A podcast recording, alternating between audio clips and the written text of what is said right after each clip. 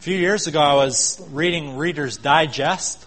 We used to receive it, and then we decided to cancel our subscription, but it was like trying to get out of the mafia. You could really had a hard time getting out of a subscription to Reader's Digest. But I, I was reading through those little life, you know, anecdotes that you read, you know, this day in America or whatever it's called, Life in America. And there was a cute little story about a church marquee sign that a person noticed as they were driving by. You know these signs that a lot of churches have out beside the road where they have nice little inspirational or funny little thoughts? Well, this particular church had this little sign that said at one point, you know, we love families, we love singles, we love young people. But one week they had this little sign up that only lasted for a short time because they realized their folly the sign simply read this We love hurting people.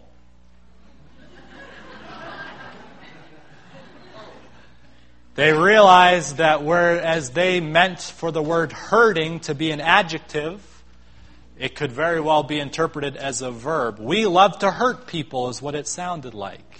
A funny little mistake that they quick, quickly corrected. But I wonder what our church sign would say. Would it say something similar? Do people who come to this congregation, do they leave feeling hurt? Do they leave feeling like they have been offended? Now, don't get me wrong, sometimes it's a good thing to get offended every once in a while, right? We want our, our sensibilities to be questioned a little bit. But what would people feel if they came here like they do? What do they feel from us, and what would our mission read to our community? Would it say we love hurting people? Or would it say something else? Is there even anything that you and I can agree upon that we'd say this is our one aim and our one passion? This is what we are seeking to share to all those who come through our doors, to all those that we meet in the community. What would that one unified passion look like? Open the pages of your Bibles this morning to the book of Acts. We're going to continue on our series on seeking the lost. Now, for those of you who were not here a couple of weeks ago, actually three weeks ago now, I want to plead with you and urge you to go to our church website, bangorsda.org, and I want you to listen to that first sermon. The sermon was entitled Unstoppable. You'll see where there's an option to find the sermons, the audio sermons. and Also, the study guide is listed there. I want you to go and listen to that one after this service so that you can be caught up to speed with our series. And we are going through the book of Acts kind of roughly, although we're kind of jumping in and out of, of, of passages and we're not going through it chronologically. But we are trying to gather some insight from the book of Acts as we grapple with this, this mission that God is, has given to us. Incidentally, the new Sabbath School Quarterly is on this very topic as well, isn't it? Those who have been, who are studying it. It's on witnessing and evangelism, and this is now the second time in the last year where I have started a series a, a quarter before the Sabbath school started on the same topic. You may recall that last year I spoke on Galatians, and then a few months later they had a series on Galatians. And now this is the same situation with this sermon series. Somebody encouraged me to kind of become a little more aware of the, the larger schedule. But I think it's God's uh, providence that we get reaffirmed with these things, isn't it? So we look at the book of Acts. We're actually going to start in chapter 1. And we'll read starting in verse 4 and being assembled together with them, he, meaning Jesus, commanded them not to depart from Jerusalem, but to wait for the promise of the Father, which he said, You have heard from me. For John truly baptized with water, but you shall be baptized with the what? The Holy Spirit. You shall be baptized with the Holy Spirit not many days from now. Therefore, when they had come together, they asked him, saying, Lord, Will you at this time restore the kingdom to Israel? They still didn't understand, did they? They thought that God's mission was all about restoring the earthly kingdom. Even after all this time, they still did not recognize what his true mission was. And he said to them, verse 7, It is not for you to know times or seasons which the Father has put in his own authority, but you shall receive what? power.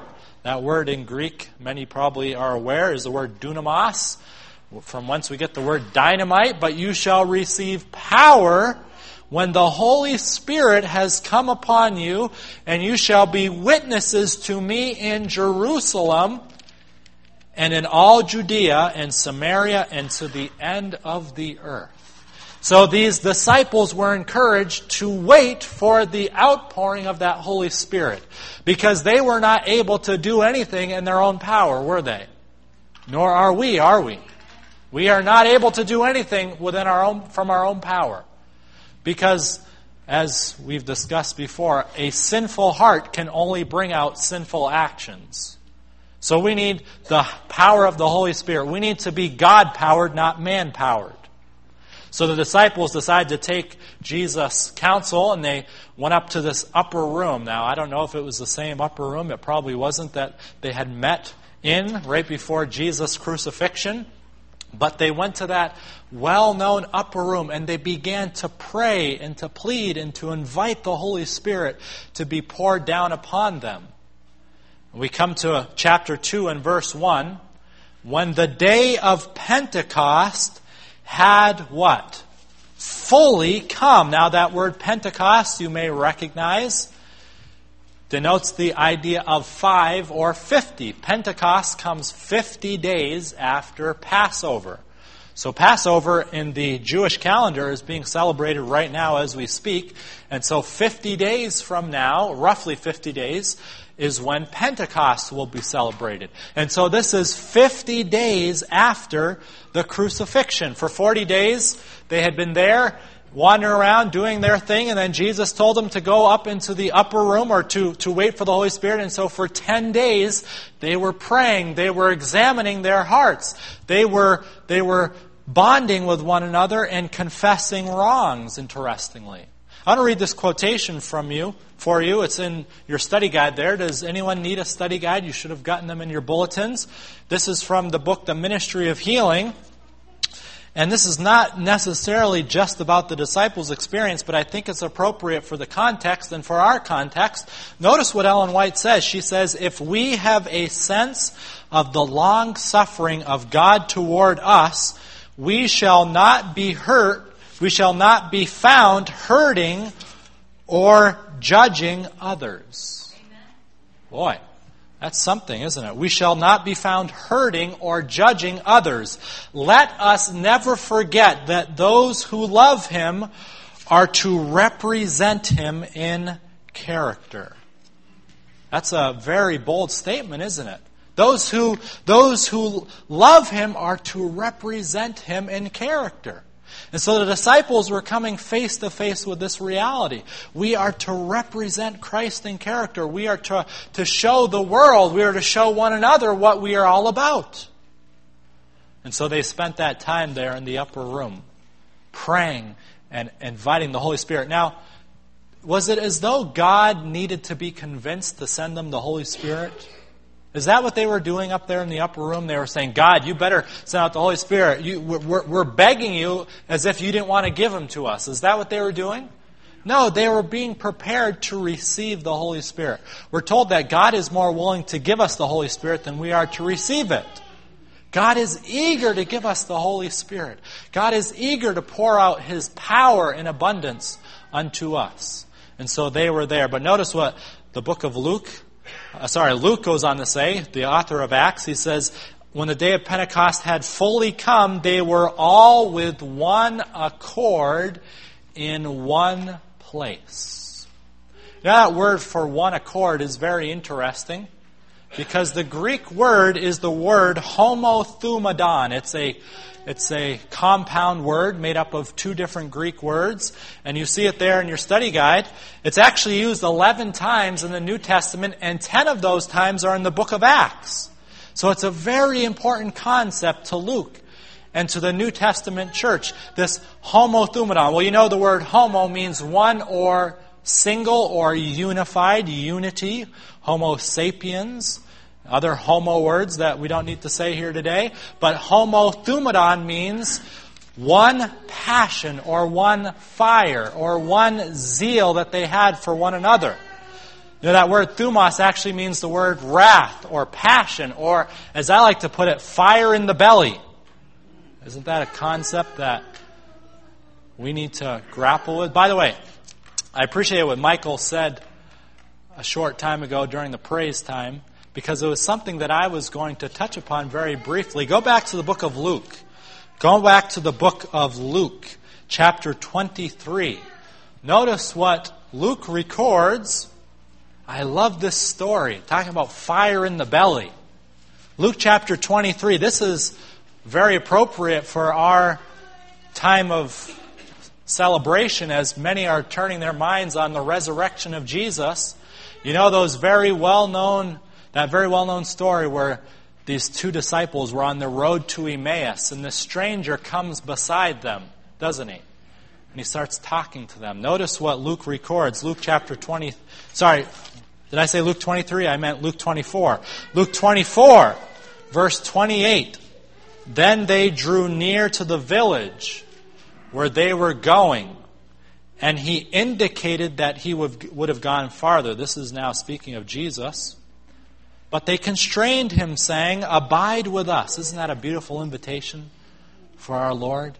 Lord, just abide with us, stay with us, remain with us, spend time with us. Is that your prayer this day and always evermore? Lord, just stay with me, be with me. Let's fellowship with one another. Now, at this point, they didn't recognize exactly who this person was. But abide with us, for it is toward evening, and the day is far spent. And he went in to stay with them. Now it came to pass, as he sat at the table with them, that he took bread, blessed and broke it, and gave it to them. Then their eyes were opened, and they knew him, and he vanished from their sight. And notice what verse 32 says. And they said to one another, Did not our heart what?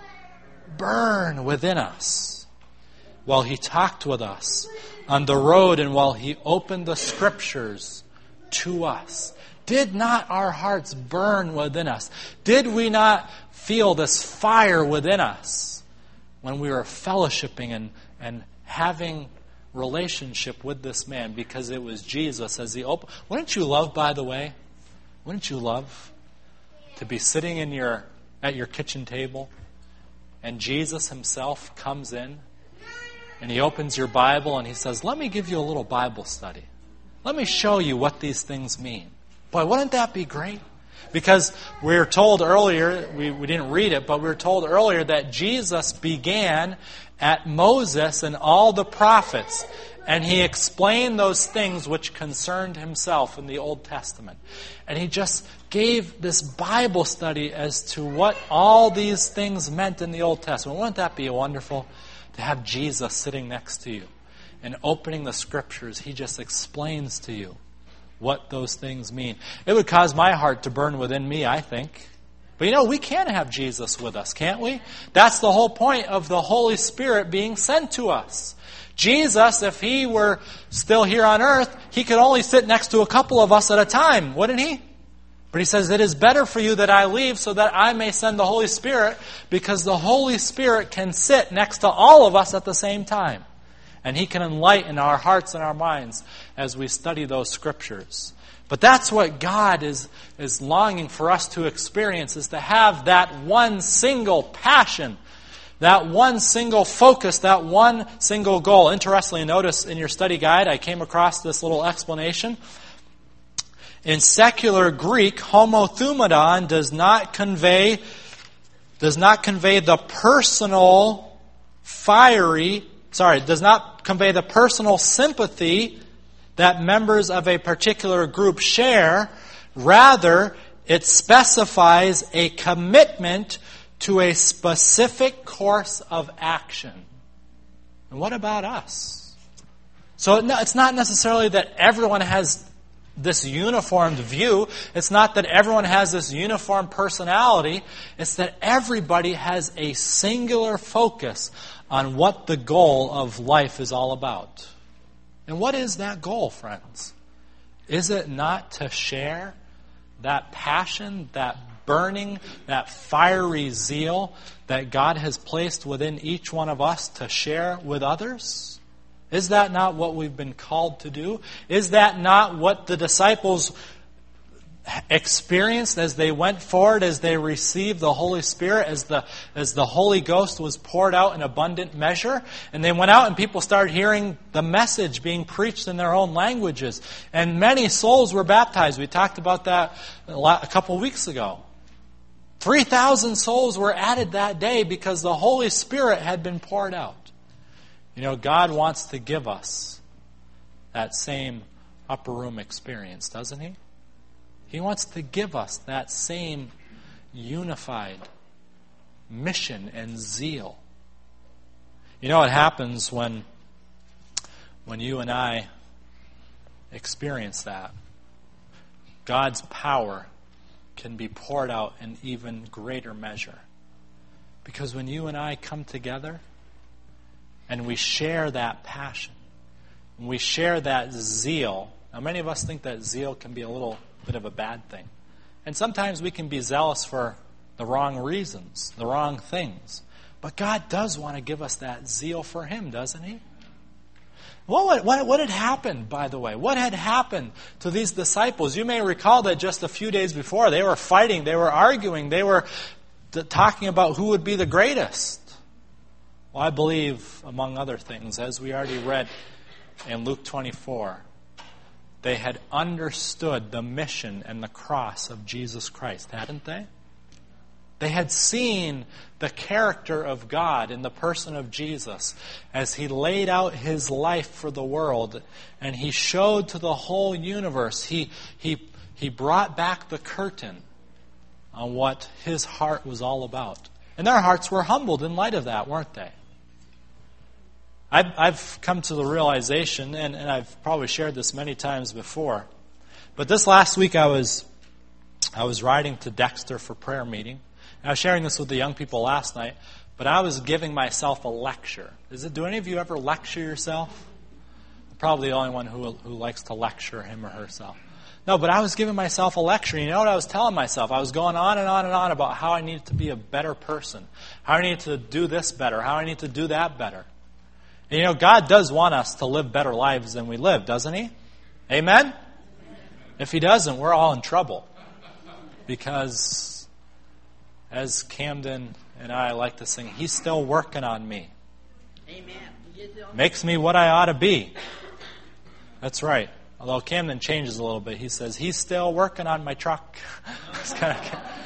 and, uh, you know, we come up with these different things that Camden is excited God's still working on. But God's still working on us. He's trying to make something better of us.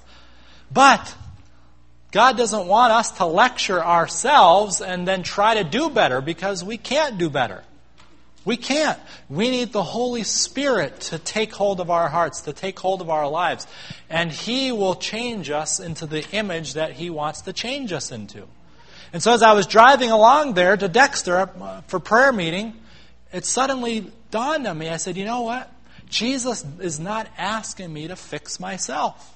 He's not asking me to, to, to, to change like the behavior that I displayed, that the disciples displayed. He's asking me to simply look to Jesus. He's asking me to behold Him, and He will change me into that image. Amen? So, my job, if you will, is to, just like the disciples in that upper room, just contemplate the character of Jesus, contemplate His love, His forgiveness, contemplate the cross that they were able to witness firsthand. And you and I can go back to that cross.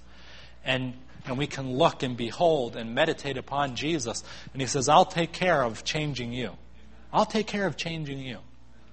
And that's a beautiful promise, and that's what the disciples experienced there in Pentecost. They contemplated, they looked upon, they meditated, they beheld Jesus and his sacrifice.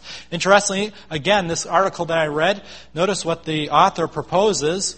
Homothumadon, talking about this one passion, this one zeal, this one fiery aim, is the result of, un, of the unmerited grace of God.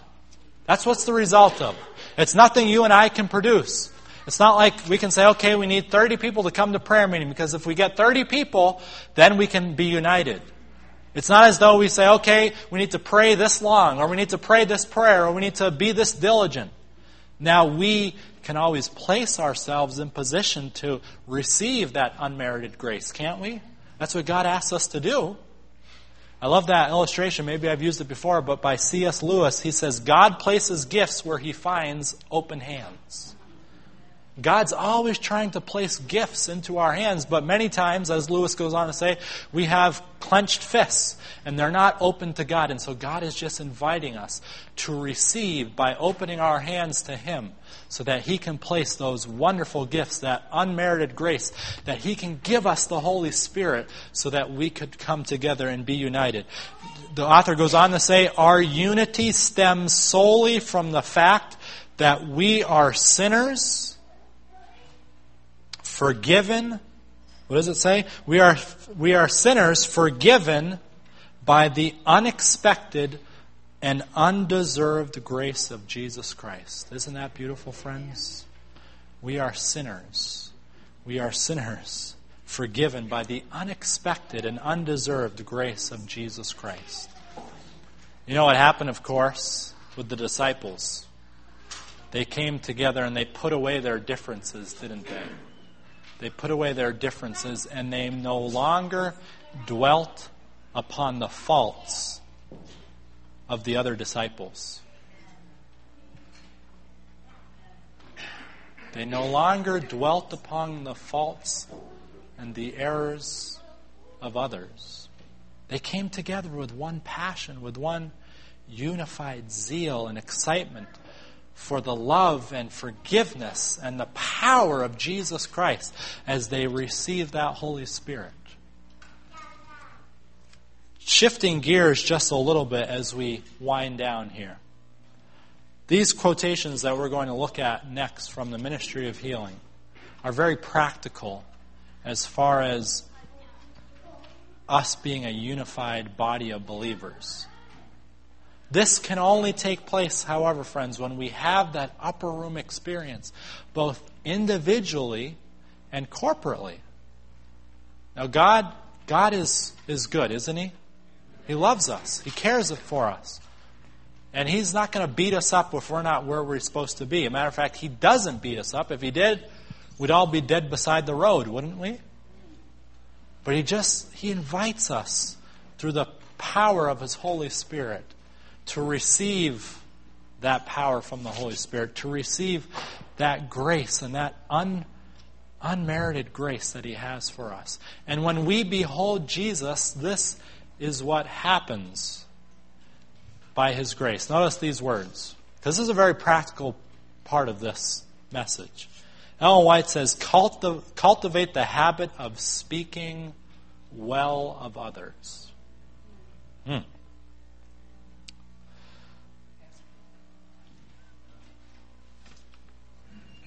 Thank you. Thank you very much. Cultivate the habit of speaking well of others. I'm, I'm glad somebody's done their homework. Thank you.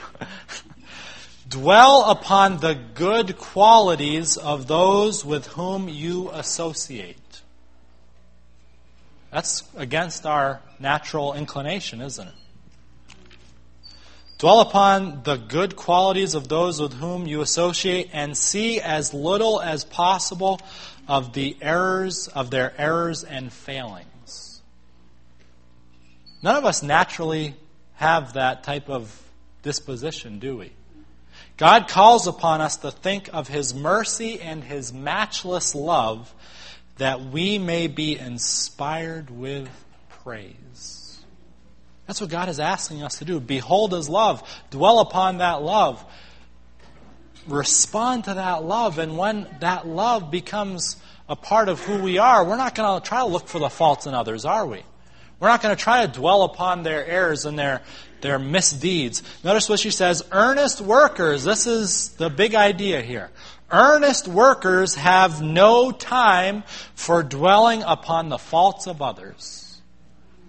You know, if we're looking out, we're looking out, we're looking out, we're not, we're not, we don't have any time to like complain about what, you know, so and so who wore that to church last week was wearing. We don't have time to, you know, stick it to others because they didn't sing the right way or they didn't pay enough offering or whatever the case may be. Now, don't get me wrong. There's a place for those in leadership like myself to lovingly encourage and hold others accountable. And when you and I come together and we have all things in common and we have a passion for the same thing, there's a place for you and I to lovingly hold others accountable as well. Lovingly doing so. We, those who were last night at the young adult, we heard a powerful testimony of someone who received the loving accountability of another brother. And that can be done in a good way. The problem is, as one of my former members used to say, because there is no unity and love and there's not a healthy environment of accountability, it falls upon novices to do it. And they do it in a way that is unloving and unkind. And so they're filling a void, but doing it in an inappropriate way. Do you understand what I'm saying? So God is, is trying to bring us together as a unified group so that we're not just nagging at people, but eventually we do come to a place where we can put our arms around the other person and say, hey, I'm, I'm on this journey together with you. I'm struggling as well. And I hope you can hold me accountable. And this is just something that I see. Take it for what it's worth. Notice what she goes on to say. We cannot afford to live on the husks of others' faults or failings. By dwelling upon the faults of others, we are changed into the same image. Isn't that what we were just talking before? God wants us to behold Him, to be changed into His image. But when we behold others and we dwell upon their faults and their sins, we're just becoming what we're looking at, aren't we? And we become the very things that we are criticizing in others. By beholding Jesus talking of his love and perfection of character, we become changed into his image. By contemplating the lofty ideal he has placed before us, we shall be uplifted into a pure and holy atmosphere, even the presence of God. When we abide here, there goes forth from us a light that irradiates all who are connected with us. Beautiful. End quote. God is inviting us to come together, friends, as a, as a corporate body. As we are in our private prayer closets, as we are spending time beholding Him, we are able and equipped to come together and as a corporate group, instead of looking for the faults in others, we spend time encouraging and working towards that common, singular, zealous, one passion. And that is for a dying world that desperately needs to hear about our crucified and risen Savior, Jesus Christ. You want to be a part of that? I'm, I'm going to invite you to take three very practical steps, okay? This is very, very practical. One, I want to invite you just to behold Jesus. Just behold Jesus. Pastor, what do you mean by behold Jesus? Just respond to his invitation for fellowship and spend time in his word. You know, the I, I just was seeing on the internet that there's this new initiative going forward from the General Conference. I think it's called Revived by His Word. You can go online and and find out more information, I think that that's just what it is revivedbyhisword.org, maybe, or it's revivalandreformation.org or something. But they're encouraging everyone to just read a chapter a day, starting, I think, April 17. Read a chapter a day from the Bible, and that will take you to, I believe, the end point is 2015 for the General Conference in San Antonio. So you read a chapter a day, and, and together this world movement spends time in God's Word together. And remember, friends, what did, what did Jesus in Luke 24? He explained all these things concerning himself, beginning at Moses and all the prophets. The whole Bible, from cover to cover, is about Jesus, isn't it? Amen. It's about God and His love. And sometimes we look through these things and we say, wow, what is, how does that show me a picture of Jesus? It doesn't mean it doesn't. It just means we need to ask for the Holy Spirit to enlighten us and invite Jesus to sit there at that kitchen table with us as well, right? And he can explain these things. So I just want to invite you, number one, to respond to God's drawing, grace to have fellowship with Him by spending time in His Word. Number two, when you do spend time in that Word, look at His cross and interpret and read everything in the Bible in light of or in the context of that cross. Saying, Pastor, what does that mean? That means whenever we read something, say, now, what does this tell me about God's love and His sacrifice on my behalf? It'll open up new, new insights for you about what Jesus and what God are all about. And number three, simply this come to prayer meeting. Come to prayer meeting. I don't want to put anyone on the spot, but prayer meeting is at a time when most of us do not work. Except for me, I'm working when I'm at prayer meeting. Just kidding. It's a, it's a joy to be at prayer meeting. It's a pleasure to be at prayer meeting. This is now the second time I've invited everyone to prayer meeting in the last couple weeks, isn't it? Last couple sermons. Come to prayer meeting. We have a blessed time together as we open up. Right now, we just finished a chapter from Acts of the Apostles. It's just a beautiful time of prayer and sharing. And a couple of weeks ago, we didn't want to stop because we were just having so great a time. I, I recall reading that very testimony and these revivals that took place in 1889 in South Lancaster, Massachusetts. They had what was called the social meeting, where they would, after presentations were made, Ellen White was preaching and A.T. Jones was preaching, they'd go and they have a social meeting and on the Friday night, they started the social meeting at, I believe it was like 5 o'clock, and they went to 9 o'clock. And Ellen White says they would have gone on longer had we not thought it prudent to stop them. Because there was such testimony being borne. And, you know, God longs for that to be our experience, doesn't He? And He's eager to pour that out in our hearts so that we might have that unified passion for Him. So come to prayer meeting. 7 o'clock this Wednesday. Don't make a covenant and say, I'm going to be there. Just from here until there, moment by moment, choose to surrender to what the Holy Spirit is inviting you to do. That's, that's not that hard. And yet it is hard at times, isn't it? But God, he, He's not asking you to, to sign a piece of paper that say, I will be at prayer meeting. He's just asking you, moment by moment, to surrender. I just, it, it's, it's so wonderful to realize that surrendering is easier than putting up a fight. Did you know that? It's easier. It's easier when, when I'm asked to do something I don't want to do, I expend, expend more energy resisting than I do if I just said, okay, I'll do it. You know? And God is just, He's inviting you to surrender moment by moment. And I do believe, I don't want to speak on behalf of the Holy Spirit, but I do believe that He will impress upon you on Wednesday evening to come to prayer meeting. And again, it will be harder for you to resist than for you to just say, Lord, I surrender. I'll be there. All right? You know where it is, right? It's right here. I don't I'm not trying to put a guilt trip on anybody. If you can't come, I'm not gonna I'm not taking attendance. This is a good thing because I don't have perfect attendance myself. But just just come to prayer meeting. We're looking forward this fall to a evangelistic series on the campus up there in Orono. And God is, I believe, preparing us as a united group to be able to receive the fullness of His Spirit and His character. You know, a couple of years ago, we held an evangelistic series at my old church in West Lebanon, New Hampshire, and Elder Rick Kuntz came, and I've shared that before with you, I'm sure. But you know, we had an experience. My favorite part of the whole series was probably an hour or so before the meetings. Rick Kuntz has been here to hold meetings as well, so he probably did this here also.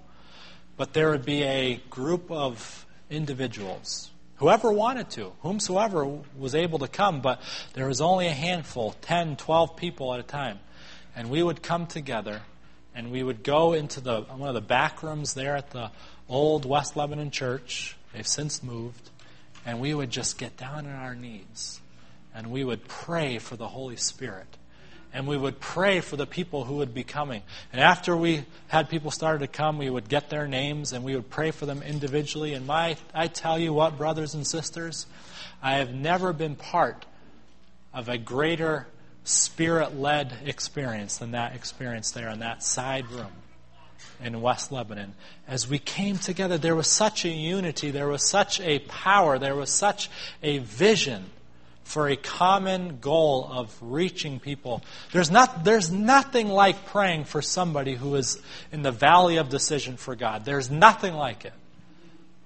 There is just an incredible passion and intense desire to have people to come see the Lord. And it's heartbreaking when you've been praying so much for somebody and you see them turn back and not carry on into that decision. But God is inviting us to have that same upper room experience. We can take that step of, of being here at prayer meeting as one of those practical moves we can make to have the Spirit pull, poured out in abundant measure.